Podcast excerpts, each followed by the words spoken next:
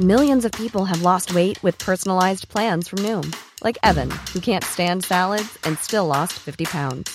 Salads, generally, for most people, are the easy button, right? For me, that wasn't an option. I never really was a salad guy. That's just not who I am. But Noom worked for me.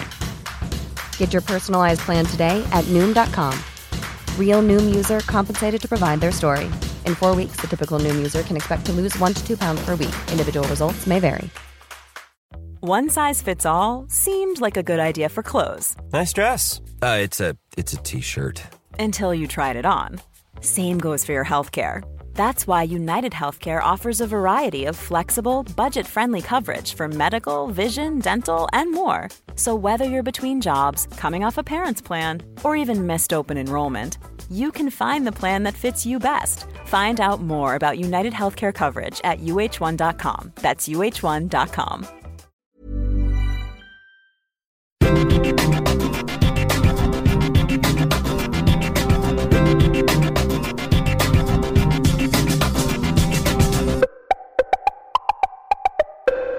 Welcome to another episode of Why Would You Tell Me That? I'm Neil Delamere. I'm the co host with this man beside me here. Well, at least not geographically beside me, but beside me in spirit, in soul.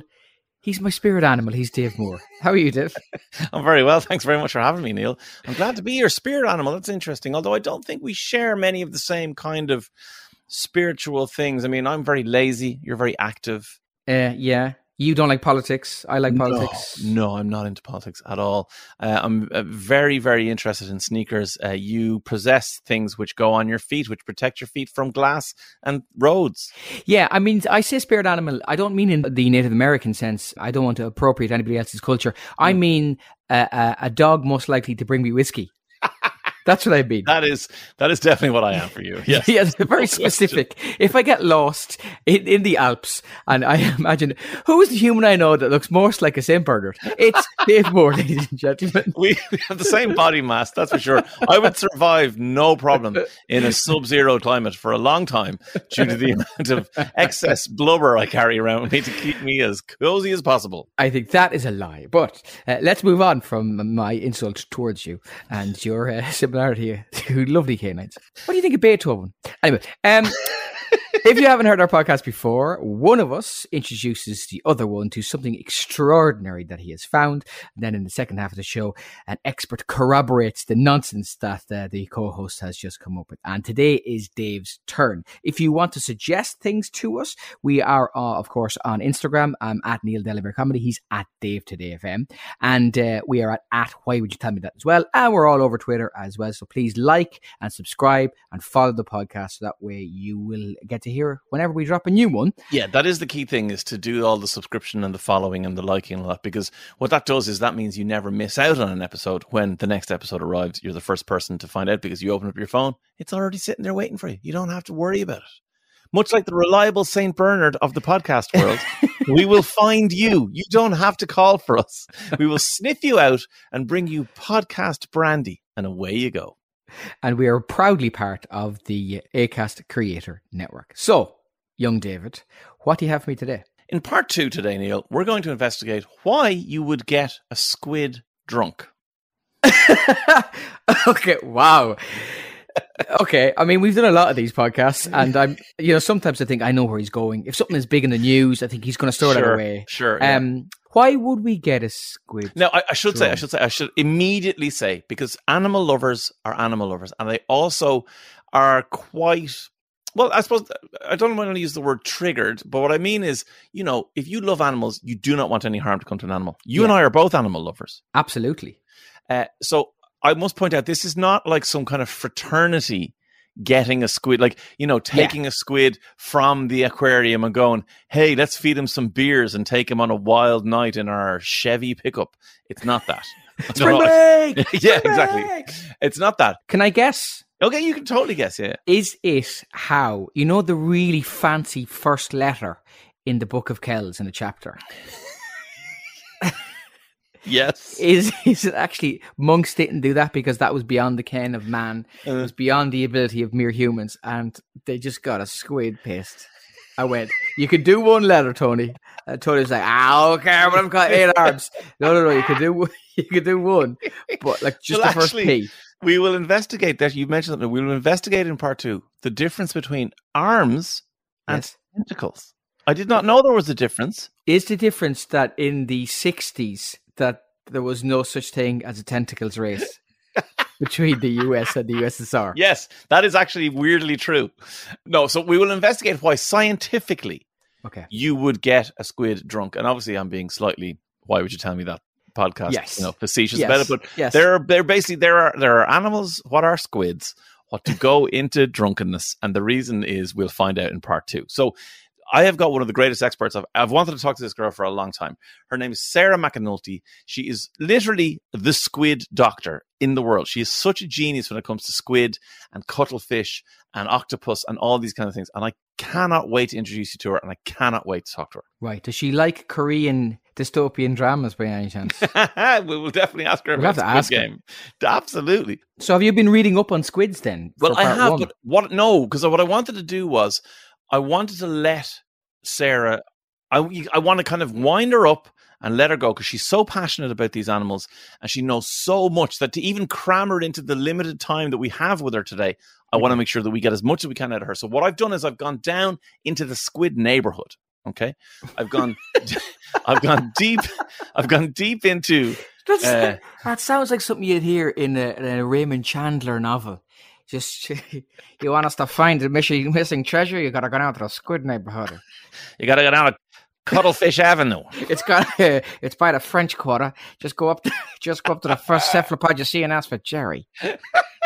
Well, basically, what I've done is I've gone He's into got the sea. He's gonna point out which way you gotta go. Now you gotta ignore six of his arms. You gotta follow his, his two arms that are pointed in the same direction. and if he inks you, don't worry about it, man. he inks everybody. So, so what I've done is I, I've dived deep into the abyss. And look, the deep sea is something amazing. The sea in general is something like I know we hear this all the time, but we have explored less of the deep sea than we have of our solar system. Like Yes. it's kind of crazy when you think about it. So we know less about that than we do because telescopes are easy to point outwards. It's very Mm. difficult to see down and underneath understand what's there. And every day we are finding new species we didn't know about. We're finding completely inverted commas alien creatures that we didn't think existed, but they do exist and they're amazing. And I want to tell you about a few of them today because Okay. have you ever heard of an angler fish? No, I have not. By the way, can I just say at this point, I'm fully on board with all of this. You're literally talking to a man whose surname means of the sea. Delamere. So I didn't even put that together. did you know? No. Well, I mean, oh, I have done in the past. I just mean in relation But to that's this why. I'm enthused. What's an Yeah. anglerfish? Okay, an anglerfish is a fish that fishes for fish. Okay, it's a fisher of it's a fisher of fish. It's a fish fisher. right. Does it do it in gaps in the rock? So it will be a fish fisher within fishers. Oh, no, Okay. I don't think so. But that would have been excellent. Everyone extra, extra good. So one of the interesting things about the wor- world in the sea is most fish eat fish. Like I know that sounds kind of obvious, but if you think about it, that's what they survive on. They survive on each other. It's an ecosystem. Well, it would be difficult for fish to eat a giraffe, for example. I mean, I think, I mean, the level of evolution necessary for a fish to eat a largely land-based species that's in the middle of the savannah. Yeah, Why are we always hungry, Brenda? Because we eat fucking giraffes, John. That's why. we've managed one in sixty-five million years. There's only two of us left. I think it might be related to our and, diet. that one, and that one fell off a boat. you should be the cartoon Madagascar that whetted my appetite, and now I can't get the taste of. It is is a fish like do you know when they say if a dog ever bites a human, it'll never oh it gets the taste of human flesh. mm, oh mm, oh, mm. it's like a fish. Once it's had giraffe, you never Oh. turn back. Giraffe steak, forget it. It's never going back to a guppy that's beside it. I don't know why guppy's such a funny word. Okay, so most word. fish eat fish. Yes, yes, and this fish, but this fish fishes for fish. It doesn't just eat fish. So what it does is, right? Oh. Imagine, if you will, a flat-bottomed cre- so so how do you, it's so hard to describe but basically the bottom of the fish is its jaw its jaw rivals if you combined robert redford brad pitt and george clooney together if you put all of their chins together that would be like the the weakest chinned anglerfish Right. Okay. Desperate Dan of anglerfishes. Yes, the bottom of its entire body is its jaw, right? And then from that, it has these terrifying, giant, sharp, and they're also kind of white, almost transparent teeth because it lives way down. Things that live way down tend to be transparent, translucent, whatever. Has these teeth, and then sticking out from where you would expect its nose to be. Obviously, fish don't have noses in the same way that we do. Actually, you know the way giraffe has those things coming out the top of its head, its little Yeah, yeah. antennae. They're Yeah. absolutely not antennae. Absolutely not antennae. But that's what I'm describing them as, and you know what I mean. Yes. It has one of those that looks like a little wiggly fish that it can wiggle. So what the anglerfish does is it hides yeah. and it wiggles its little angler wiggly thing, yeah. and then a fish comes along and goes, "Oh, I'm starving. Oh, there's a fish over there. I'll go and eat the little fishy fish." And as it gets closer, the anglerfish opens its ginormous Desperate Dan George Clooney jaw, and you are toast, bro. Well, that's fair enough. Like, I mean, live by the sword, die by the sword. That fish is going to eat a smaller fish. And then Car Ferry Face opens up his jaw and Yeah. mandibles are go.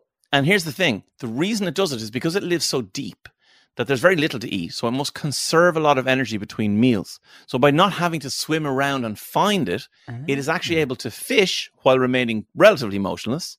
And therefore it conserves energy, needs to eat less food. So that anglerfish is using a part of itself, pretending it's something that it's not. Mm-hmm. So the anglerfish is catfishing another Oh. fish. Wow. So anglerfish, fish for fish by catfishing near fishers.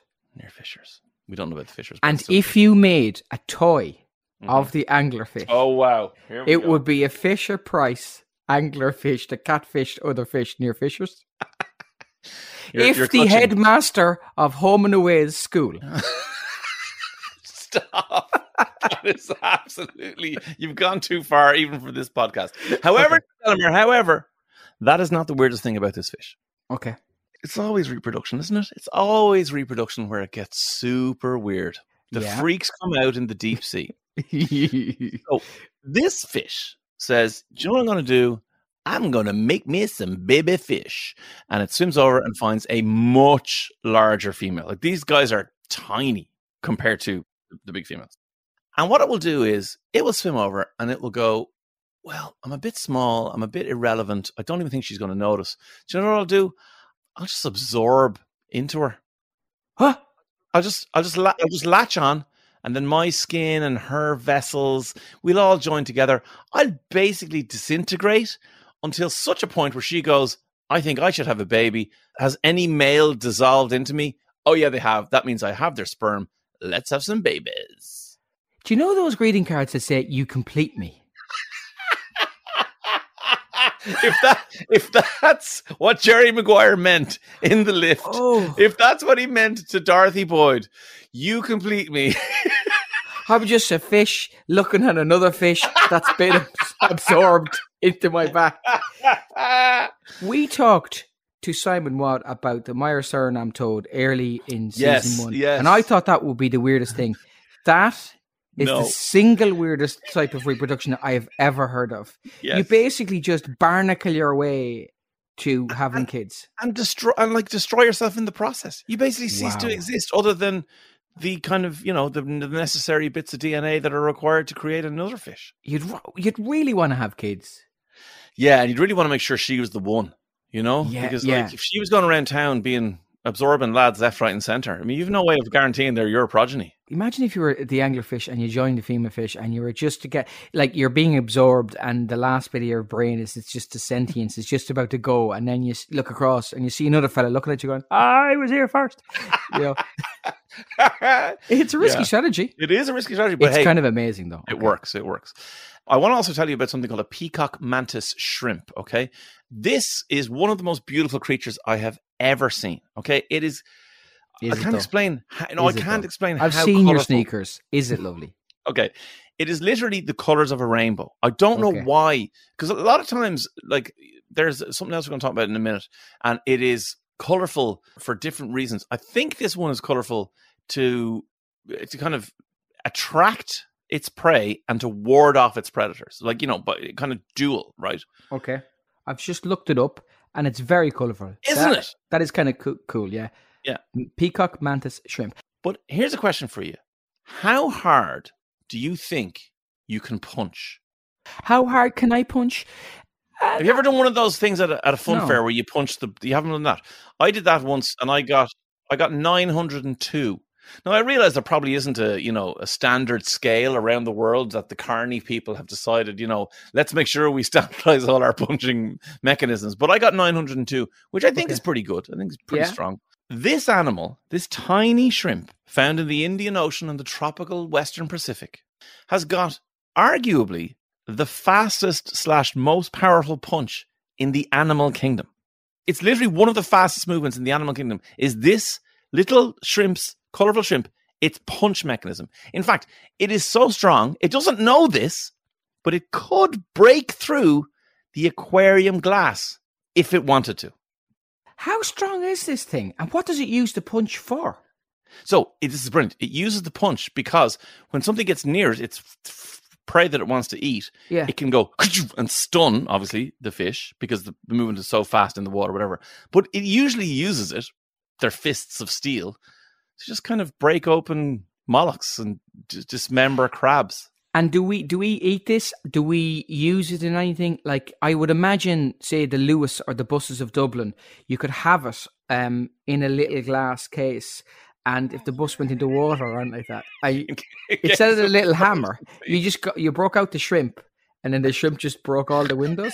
I mean, it'd be difficult to train, I would imagine. True, but I think you'd also be massively underutilizing the strength of this particular shrimp to make it break. Like it would sneeze through glass, this thing. It is literally the strongest puncher in the animal kingdom. That's unbelievable. And presumably, it's only small. So, like, Oh, like, yeah. Like, I mean, um, shrimp don't get very big. It's why it's called shrimp. this is true. Yeah. But it literally, it punches its prey with these two front appendages like fists and goes like two, two at a time. So it double punches. Haruka! Ex- Exactly. And then fish is gonzo, consumes it, or, or a crab or whatever it is. I mean, crabs are notoriously difficult to pry open if anyone's ever tried to do that with a crab they're eating, whatever, or a lobster. Not that this thing eats lobsters, but it like it has the ability to like smash open and dismember crabs. Do you think any one of them will ever figure it out in an aquarium? Oh God. That Well, presumably the marine biologists actually can't put them in because, you know, they come in someday and then all the fish are gone. I think that was the story in Finding Dory, wasn't it? was Actually, one of the prey. No, it wasn't a mantis shrimp, but anyway, that would have been a good, a good B story. I was in an aquarium once, and uh, and when I say in it, I actually was in it. I swam with the shark in an aquarium. In No, no, no. Hang on, hang on. I thought you were going to tell me a terribly boring story, but I was in an aquarium once. Like, No, wow, no, Neil, no, no, no. one else was in an aquarium. No, I was We've all been to sea life. You were in, but in the tank. I swam with the shark in an aquarium in New Zealand, and uh, I got in, and um, I was there for a comedy festival, and they said, "Okay, a couple of things. Uh, don't try and ride the turtle. Number one. Number two, I was like, can we talk about number one, please, for a second? Because a woman tried to ride the turtle, like ride on its back, oh, And- right. and the turtle, Sorry. the turtle just went and elbowed her in the head, basically with a flipper, because she was being molested Yeah, by some yeah, yeah, diver, well within her rights, but like they're really powerful. She goes, "Don't wee in the tank because it acts as a prey identifier for the shark." Oh, Uh, God. she goes, number three, um, if you freak out, you can't hear anything down there. So a thumbs up is bring me to the surface, and an okay signal is I'm okay. And she said, by the way, when you were walking through the aquarium looking at the tank, she said uh, you were looking at the, the sharks through convex glass. Is it convex glass? Yeah. She Convex, goes, so yeah. they're actually bigger than you thought they were. And I was like, not only are they bigger than I thought they were, but I'm smaller than they thought I was. so if they were looking at me going, he looks tasty, but I couldn't eat a whole one. And then I get in, they're like, he comes in fun size as well.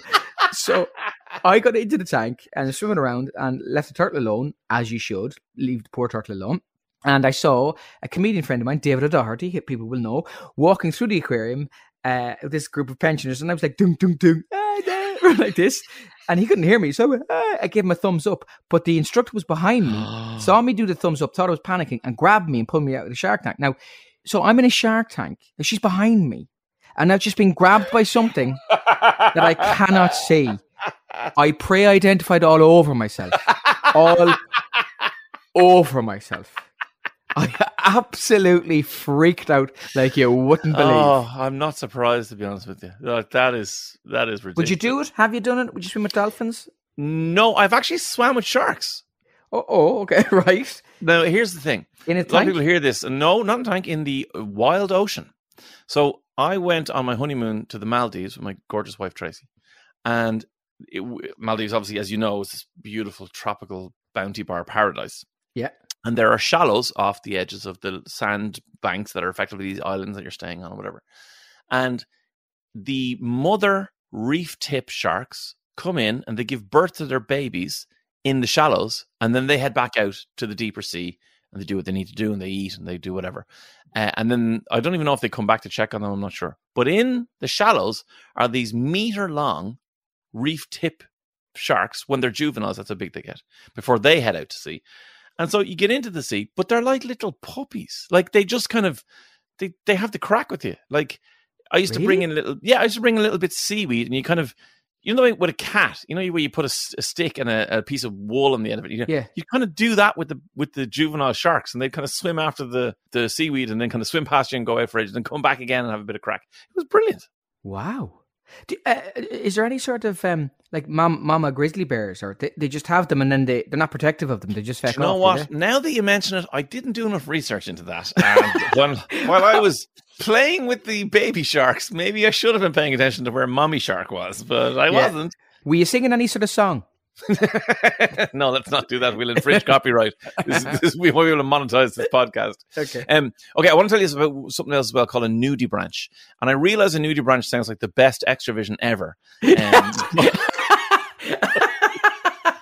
I was going to go with a bank, but that's just, I'd like to make a deposit. But okay, okay, Xtra-vision's better. Actually, maybe for our international listeners, maybe Xtra-vision doesn't translate quite as funnily as it does for Irish people. Blockbuster, yeah. yeah. So, nudie okay. branch, okay, a nudibranch is actually a, it's it's a small little crustacean, but it doesn't have a shell.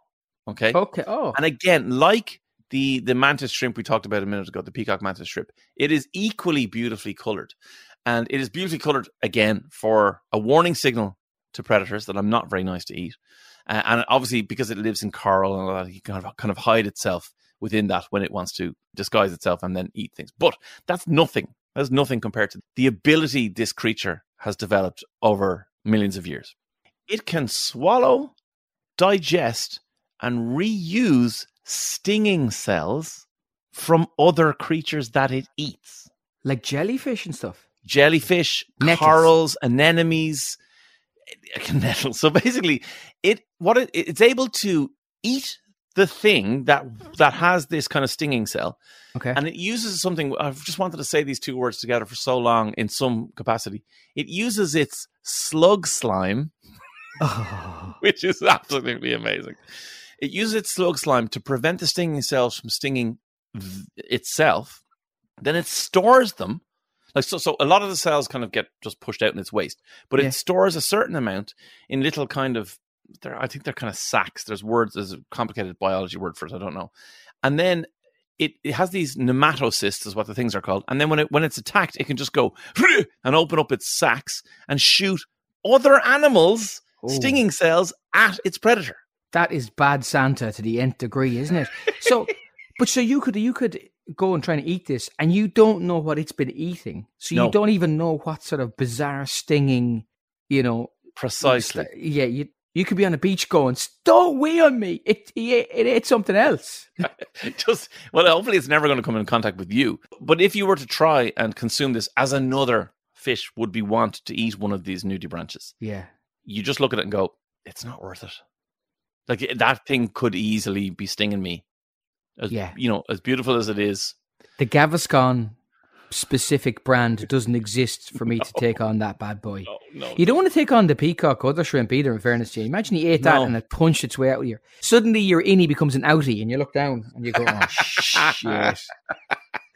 Um, I very quickly want to mention something which is widely regarded as the ugliest animal in the world, and I think it's unfair. I think I need to mount a PR campaign for the blobfish. The ah. blobfish is a famous fish because I'll be honest with you, it does look absolutely ridiculous. Okay. It is literally a, I won't even say gray. You know, the skin color you get when you've had the worst like stomach bug of all time and you are greeny gray, kind of see through.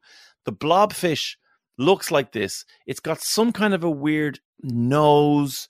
It's really fat and flabby. In fact, it's called fathead in scientific communities.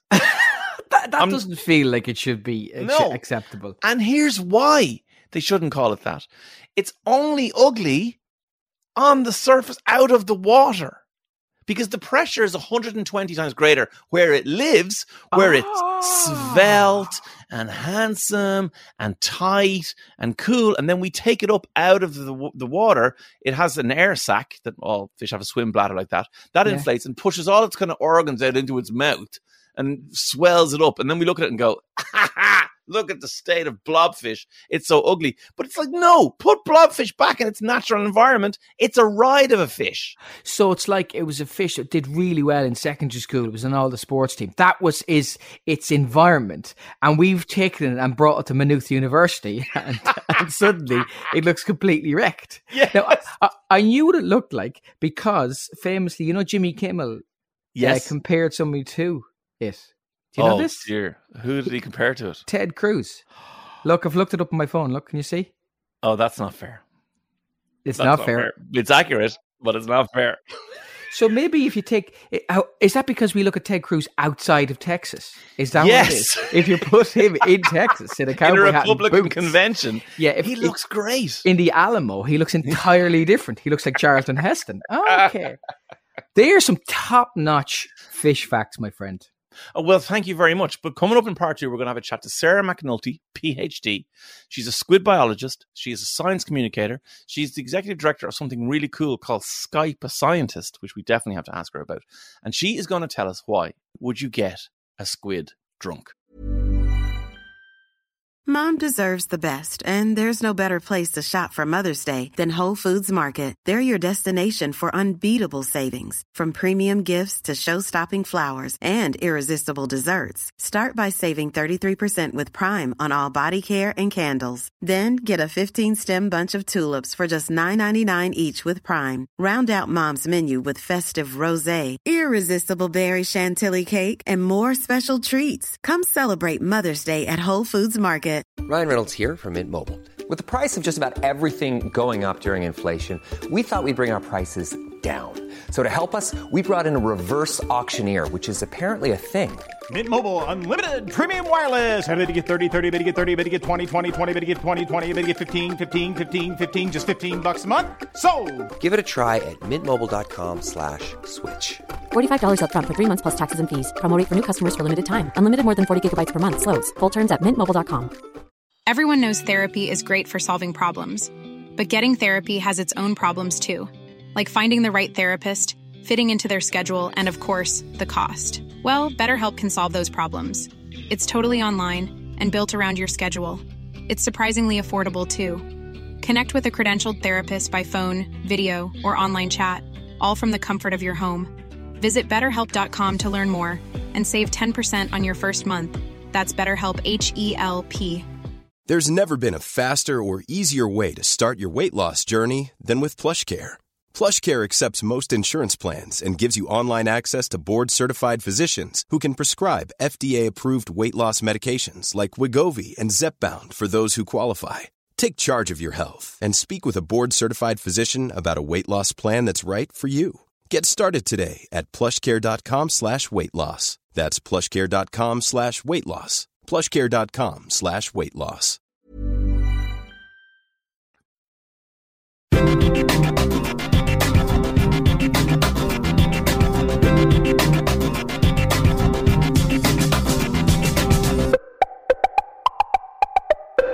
Okay, welcome back to part two of Why Would You Tell Me That? We're joined now by Sarah McAnulty. Uh, she is a PhD. I love when we get a PhD on the show, Neil. Uh, Sarah, you are a squid biologist, a science communicator. You are the executive director of Skype a Scientist, which we definitely want to talk about before the end of this podcast because that is an amazing idea. But I suppose more importantly of all, you know, you are a squid obsessed human, right? That's absolutely true. Yes. and why squid of all of the creatures that we have on this earth what is it about squid and when did you decide this is what i want to spend my life studying Great question. Squid are are the coolest um, for so many reasons that it's hard to sum up quickly. But um, when you look into the ocean, what other animal has like the range that squid have? They can be as small as a pinky fingernail, as big as a school bus. They do all kinds of wildly different things and to, to live. They live in shallow water, they live in deep water, they change color. They're just amazing. And so I originally I was about eight years old and I got like a tape out of the library back in the 90s that introduced cuttlefish. Um, we don't have cuttlefish in the United States, uh, so I had never seen anything like that before um, and was totally wowed by how quickly they could change color and kind of became obsessed then. I switched from dinosaurs to cuttlefish pretty much uh, right then. And um, yeah, I've been interested in squid and cuttlefish ever since. Okay, and let's start now with a very quick uh, understanding of the creatures in general. Okay, so because we say squid and we probably mean all of the things, or we say octopus and we mean all of the things. So, what is the difference between squid, cuttlefish, and octopus? Squid and cuttlefish both have eight arms and two tentacles. And octopuses have eight arms. So that's the quickest way to tell the difference between those groups anyway. You're going to have to tell us the difference between tentacles and arms, though. You bet, absolutely. So, an arm is uh, one of their limbs that has suction cups all the way along the, the arm. Um, they're pretty muscly. They're, they're what's called um, a muscular hydrostat. So that's the same thing as our tongue. There's no bones in there, but they can move uh, on their own and, and lift stuff and that kind of thing. Um, tentacles, on the other hand, are totally different. They're uh, generally skinnier. They're really, really like rubber band stretchy. Um, and most of the time when you're looking at the animal, they're not using them. They're hiding them mm. because they only really are used when they are going to attack food. So they're tucked away until it's time to eat, and then they shoot them out, grab the food, and then bring it back to their mouth. So that's a tentacle. Um, people use tentacle to describe all of those limbs and that's fine uh whatever. But when we're like invertebrate zoology class we make the distinction between the two. Um tentacle is one of these words that's used for all kinds of different appendages like yeah. uh, an anemone or a jellyfish. Those have tentacles but they're nothing like a squid's tentacle. So um in cephalopods we distinguish between the two but uh, that's about it. And then also there's some organs that squid have that octopus don't, and we can talk very briefly about that if you want. Um, but it's it's pretty uh, in the weeds. Um, and uh, but basically, you look at their arms, you look at their body shape. Octopuses mostly are hanging out on the sand, in the rocks, yeah. on the coral. They're hanging out on the seafloor. Uh, squid usually are up and swimming. Cuttlefish are kind of somewhere in between. Sometimes they're sitting on the ground, sometimes they're up and swimming, but they're usually more bottom associated as well. And cuttlefish have a cuttle bone, which is this like buoyancy device. It helps them neither sink nor float, stay wherever they are in the seawater. Anybody who's got a bird at home may have fed cuttlebone to their birds. They're like a good source of calcium for pet birds. I was going to ask, is it a bit like um, the way a hummingbird can f- effectively Hover. float Hover. because it's hovering? So is, is that so? The, the cuttlefish can do that? It's totally yeah. It's a, it's like a hover mechanism because it's tough to uh, change the depth you are in the water without like needing to readjust everything. Mm. Um, so the cuttlebone does that for them.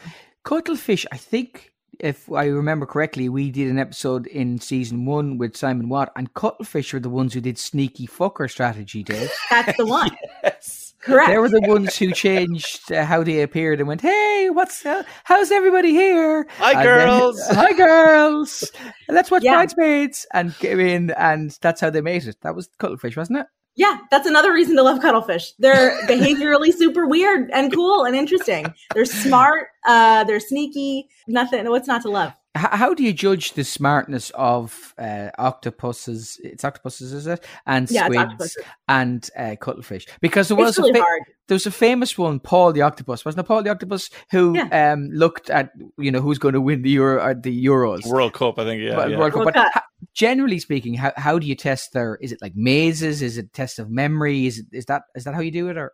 There are a lot of ways. And it's generally speaking when you're comparing the the intelligence of two animals that have very different lives it's really hard because mm. like if a, a, squid octopus or cuttlefish looked at us they might think that we're idiots because we can't change color. And they wouldn't even know that we're talking because they can't hear us.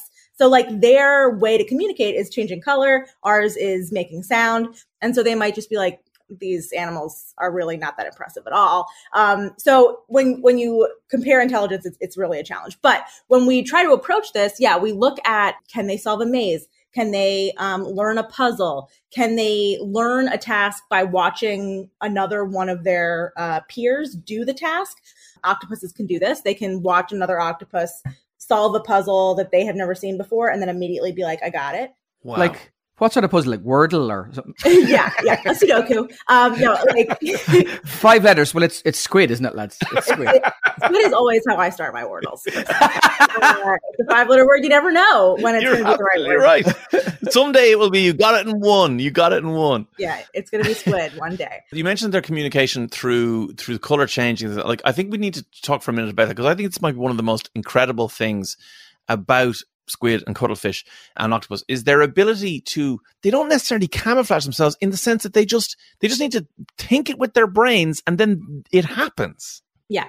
It's super, super fast. So the way that they change color, it's these a couple different structures in their skin. One of them are called chromatophores.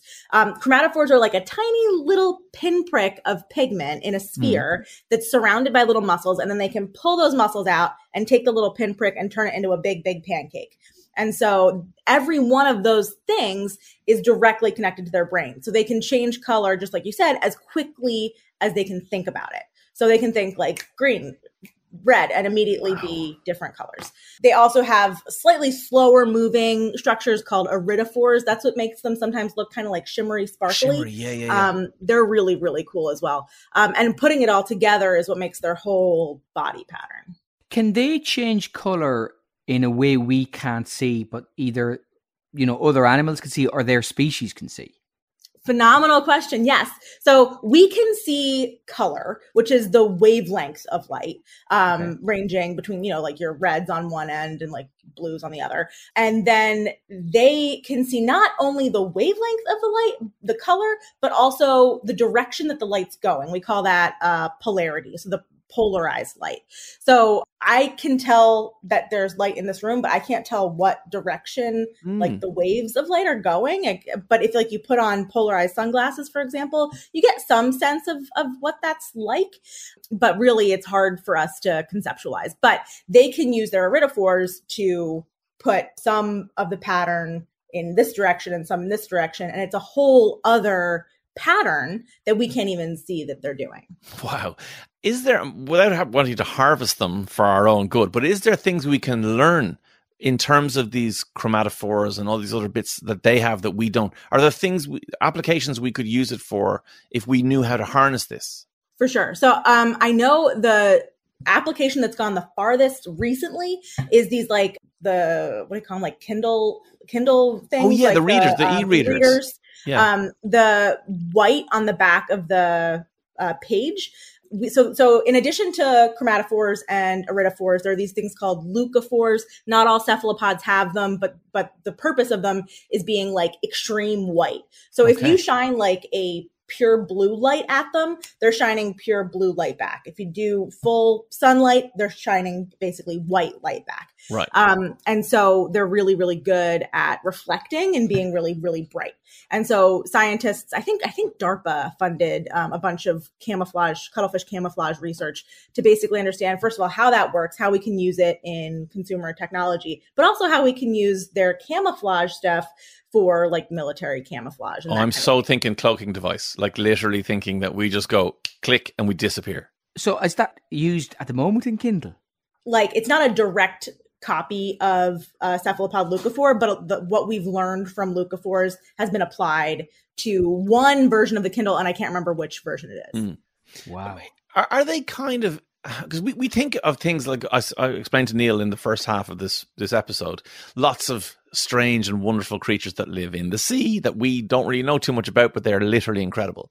But are they kind of alien? There's, there, there's some, I suppose, a, a general kind of belief that when you see something like an octopus, for example, squeeze through a tiny hole because uh, again you'll tell me why but there's there's only one thing in their body they can't shrink or something isn't there? Uh, Yeah, but like yeah. you see them un, unscrew themselves out of a jar or whatever it is and you're like, like these, these aren't like fish. They're not like sharks. They're not like whales. They're they're so They're dex, dex their dexterity is so incredible. Yeah and they can just do things that we kind of expect that only we can do because we have opposable thumbs and all those things Right. Yeah. So the thing that prevents the octopus from getting any smaller than they can is their beak. So that's their mouth. Uh, instead of um, like a regular mouth, they've got like a, a beak that looks just like a parrot's beak. Um, it's made out of chitin. Here's the thing about cephalopods: they broke, like split in evolutionary time from us and a ridiculously long time ago. So when when we were all trudging down like the the path of evolution a long long time ago, the same the time that we and they had the same ancestor is an obscenely long time ago, like over they they we had our first cephalopod 500 million years ago to give you a sense. And to give you a sense like what what is 500 million years? It's hard to think about. Um that's before trees existed. Um so like they, they've been their own thing since before earth had trees Would they have Um, known Joe Biden? they might have It's- it's hard to say Like a young Joe Biden. a young joe when he was hanging out with corn pop or whatever yeah, so 500 million years ago. yeah. Wow. long time Is there any squids or like you know sort of Japanese horror films? Are there any squids that can eat humans? some will say yes and some will say no so could they eat humans yes In terms of size, you mean? Could they? Yes. Um, do they? Generally not, because we generally don't hang out where the really, really big squid are. So the really big squid are the colossal squid. They live um, in the Southern Ocean, so around Antarctica. Nobody's swimming in Antarctica, so that's not going to happen. But if you were to, they certainly could. They're absolutely big enough. Um, giant squid generally live pretty deep, but they live all over the world. Um, so everywhere from Ireland to the Gulf of Mexico to New Zealand, like the world has giant squid all over the place. And they again could, uh, they're strong enough to eat a person, they're big enough to eat a person, but we don't swim where they swim. So it doesn't really happen. The only like weirdo circumstance where you might have a person even bitten by a giant squid is when, so when giant squid are, are dying, their buoyancy gets a little bit messed up because unlike the cuttlefish that has the cuttlebone buoyancy device, they use ammonia to to keep themselves Mm. buoyant. And the way that works, um, ammonia is a little bit less dense, so a little floatier than water. And so they put ammonia into their muscles and tissues and stuff so that they can balance their like the heaviness of their muscle with the floatiness of the ammonia and kind of stay where they are. When they're sick and they're dying, that all gets messed up and they end up floating to the surface. But they're not dead yet. They're just feeling horrible. Mm. And so they get to the surface and a lot of times let's say like I think this there was a video of um a surfer or paddleboarder in Australia or New Zealand that was like out paddling encounters a giant squid floating at the surface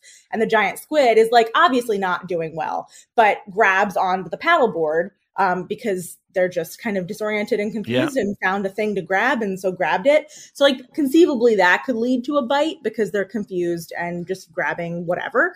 But you know, when they're in the shallow water, they're really not doing well, so they're not going to eat us. The squid that has some reported though not confirmed attack attacks are uh, Humboldt squid. So Humboldt squid live off the coast of California down to uh, Baja, Mexico. They can be about six feet long, so they can they can certainly be human sized, and they swim in big groups, and their beaks are pretty huge. So they could be dangerous. You could certainly be in a situation where you bleed out from a bite from um, a Humboldt squid. They also tend to eat their prey while it's still alive, and they're just so much better swimmers than us that they could drag us down if they wanted to, if they were big ones. So not all Humboldt squid are six feet, but the ones that are, I wouldn't swim with because they're really, really good swimmers. Yeah, and because interesting that you mentioned 500 million years ago, and Neil mentioned the kind of the monster version. But like we think of things like Cthulhu, you know, this ancient, yeah. long-lived beast of doom. Uh, certainly, from my my love of heavy metal, there's always Cthulhu songs left, right, and center. But isn't it true that cephalopods don't actually live that long? enough? They're they're very short-lived creatures. Yeah. Uh, most live a year. Some live like three to five years. We think Mm. that the giant Pacific octopus lives like three to five. The giant squid, we're thinking three to five. The longest lived cephalopod is a deep sea octopus. And we're thinking maybe 10 to 15 for those. Wow. But that's not very long. That's No. like shorter than a house cat. The Greenland shark is like 400 years. Those guys live. 400. Yeah. Those things are wildly old. Uh, but yeah, cephalopods really aren't living all that long. Dave, I feel this this is leading up to you asking. It it is leading exactly to me. So talking about keeping like you know squid and cuttlefish and all that, the question that I began this whole conversation with with Neil was, why would you get a squid drunk? So can you please? Well, sometimes you have to. I mean, I know. I mean, I- don't we all? I'm just really hoping that this isn't a massive bottle of tequila and it's the equivalent of the worm at the bottom. I just hope this is some scientific reason for this. There is, there is. So it's okay. in my PhD, one of the things I was doing was looking at how the immune cells of squid can tell the difference between bacteria that are helping them and all of the other bacteria in the seawater. And so, the, what I had to do was take a teeny tiny little blood sample from a living squid. And you can't do that while the squid is awake. It's not going to work. Mm. So, I just have to drink them under the table. And then once that's done, I plop them on a little dish while they're still alive, take a little blood sample, and then I put them back into a little tiny little dish with water that has no alcohol in it at all. And I do what I affectionately would call squid PR, where I like take a little uh, pump and blow water over their gills, and then eventually they wake back up. They wake back up. so Um, okay, so I know you jokingly said drink them under the table, but are you putting them in some kind of alcohol f- Yes. liquid? So therefore, they are they are No, no, numb Dave, what she's doing, asleep? she's doing shots tequila, and the squid, right. the squid gets much drunker much quicker because it has eight different things that it can lick the salt off. It's very uh, challenging to be a squid going shot for shot with me. So you, you put them in an ethanol thing. yeah, so I would take the the squid who's in a little like transfer bowl, like a little custard dish basically, and then I add it to 3% ethanol. So like Okay. less alcoholic than a classic standard beer, but it's just it's most of what they're in is just the same seawater that they're in all the rest of the time. It's just that they're now instead of breathing in seawater, they're breathing in alcoholic seawater and that alcohol gets into their bloodstream through their gills just like with us it gets through in our digestive system. when you do your little squid PR and bring them back, do they wake up with a hangover and really I'd get love ratty? to know. I feel like they must. But they're not they don't get as dehydrated as we do because most of the hangover is because Yeah. we're dehydrated. Mm. But they're not ever dehydrated because they're always in the water. How do they feel Maybe hang on. Maybe you've stumbled across the actual way we should be consuming alcohol, which We is should be in a pool. underwater. Yeah, yeah. You know, Drinking in pools is one of my favorite things to do. So, or also, also, have you found that the ones that you have gotten drunk and then taken this little blood thing, when you go back the second time to the tank, are they swimming up going, "Me, me, I want to get drunk? they're the again"? opposite. They're like, I never want to hang out with you ever oh, again. They Oh, really? will like ink at me. They, they know what's happened. They, Oh, really? They've just Yeah. built. You, what you don't want is one is they've built a tolerance. You just you, you don't want George Best sitting there. You put him in three percent. It's like looking at you going, "Got to do better than that." Five percent. I want top shelf, baby doll. I can, I can take it. I can take it. so okay, so the all of the idea is then to get the little bit of blood you need from the squid, the cuttlefish, whatever it is, and then return it back to its normal state. Right, right. See, Neil, I told you there was a good scientific reason behind it. I wasn't leading you down a garden path. That's amazing. And what has your research found about how it selects the bacteria to use and the bacteria to not use? So there's a pro- so when the squid first hatch, they don't have any bacteria on or in them. Um, they're acquiring it from the seawater, and so years of research has identified this like really wild and complicated process of how the squid chooses the right bacteria to end up in um, the specific organ in them called a light organ that they'll have in there for the rest of their life. The reason they even have this organ in the first place is for light camouflage. So when a little bobtail squid is swimming around at night, they're nocturnal.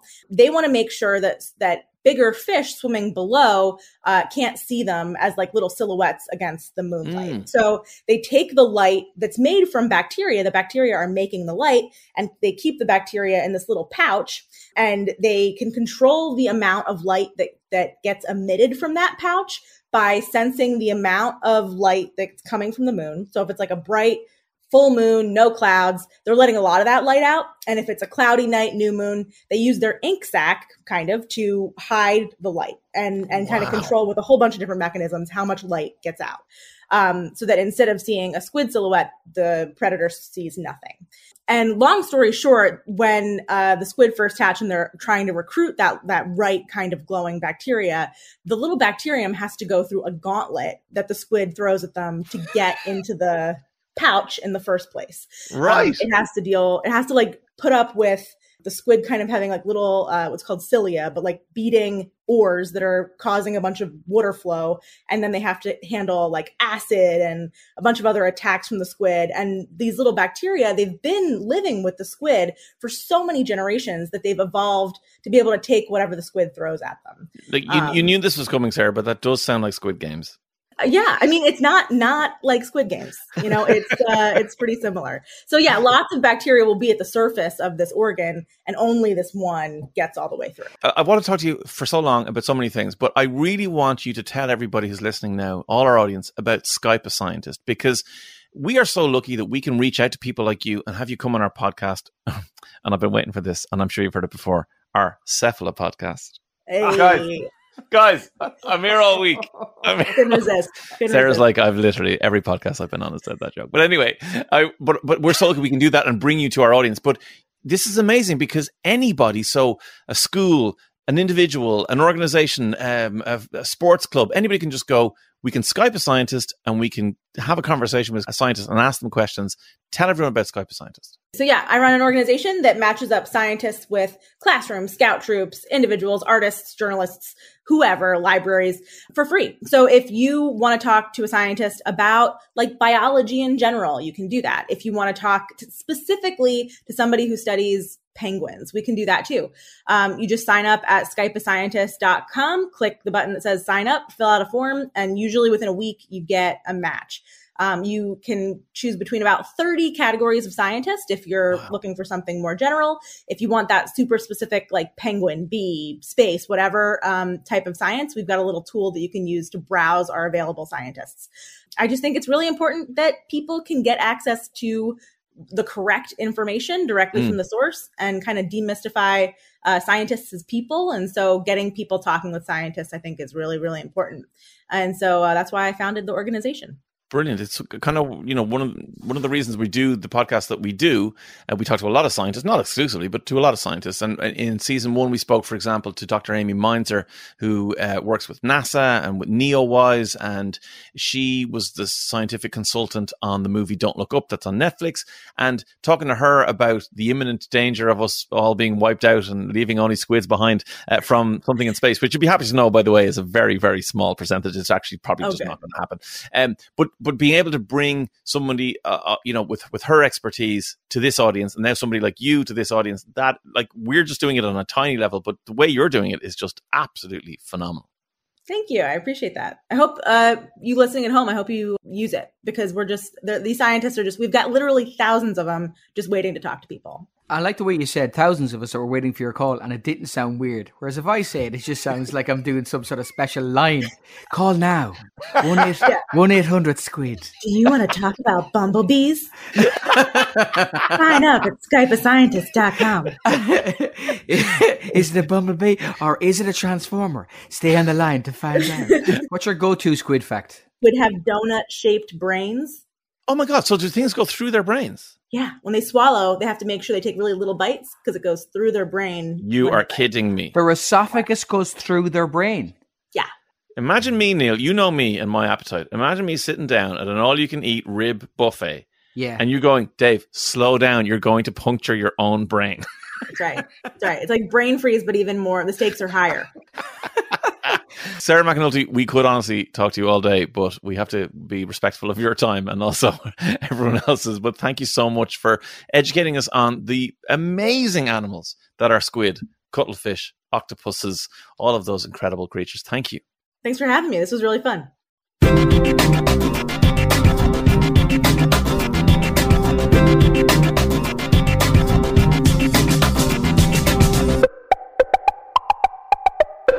Welcome back to part three of Why Would You Tell Me That? Well, Dave, why would you tell me that? Why would I tell you why you would get a squid drunk, or why would I actually ask Sarah McAnulty, PhD, squid biologist, science communicator, executive director of Skype a Scientist? Why would I ask her to tell you that? Because, Neil, these creatures, I- I think, are underappreciated. I think they're a bit like us, you know? Like people don't realize just how many times I change color on the screen that you're looking at me. they don't know what my chromatophores are doing to you all the time. It was quite interesting she goes, like, we if a squid looks at us and thought, well, they can't change color, they're idiots. And I was thinking anything over twenty degrees, and I change color almost instantly. Now I don't change color back for another like two or three weeks. I'm pretty sure that squid don't peel, but. um Fascinating stuff. Yeah. I, for for a good thirty minutes, I was uh, caught between being mesmerized by the stuff that she was saying and Mm. going, "Do you eat calamari? Do you eat calamari? Do you, Do you eat know what? I've heard her say that she does. She does eat calamari. Yeah, yeah. But she honors them in a specific way, like holds them up like Hakuna Matata. Or, the little cuttlefish that she studies, I don't. I think they are in some parts of the world might be a delicacy, and I don't think she could possibly eat them because, Of course. look, they are so close to her. But yeah, I think the squid that form the kind of calamari thing, I don't think she's any problem with eating them. And let's face it, they are delicious. that was fascinating. I didn't know they were that old. I didn't know they could do the things that they could do, Mm. and uh, I can understand. I didn't know why you would get them drunk. I had no idea, but I suppose Yeah. it does kind of make sense, doesn't it?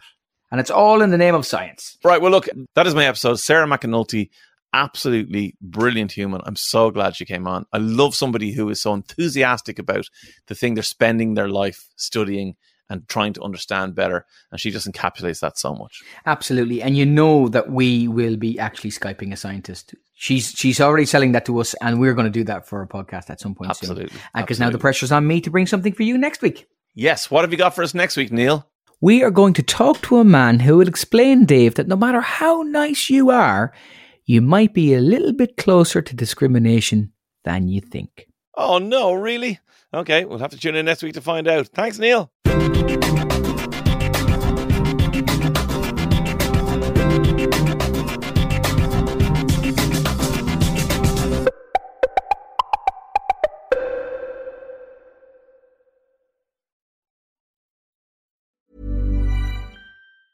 Planning for your next trip? Elevate your travel style with Quince. Quince has all the jet setting essentials you'll want for your next getaway, like European linen, premium luggage options, buttery soft Italian leather bags, and so much more. And is all priced at 50 to 80% less than similar brands. Plus, Quince only works with factories that use safe and ethical manufacturing practices. Pack your bags with high-quality essentials you'll be wearing for vacations to come with Quince. Go to quince.com slash pack for free shipping and 365-day returns. Mom deserves the best, and there's no better place to shop for Mother's Day than Whole Foods Market. They're your destination for unbeatable savings, from premium gifts to show-stopping flowers and irresistible desserts. Start by saving 33% with Prime on all body care and candles. Then get a 15-stem bunch of tulips for just $9.99 each with Prime. Round out Mom's menu with festive rosé, irresistible berry chantilly cake, and more special treats. Come celebrate Mother's Day at Whole Foods Market.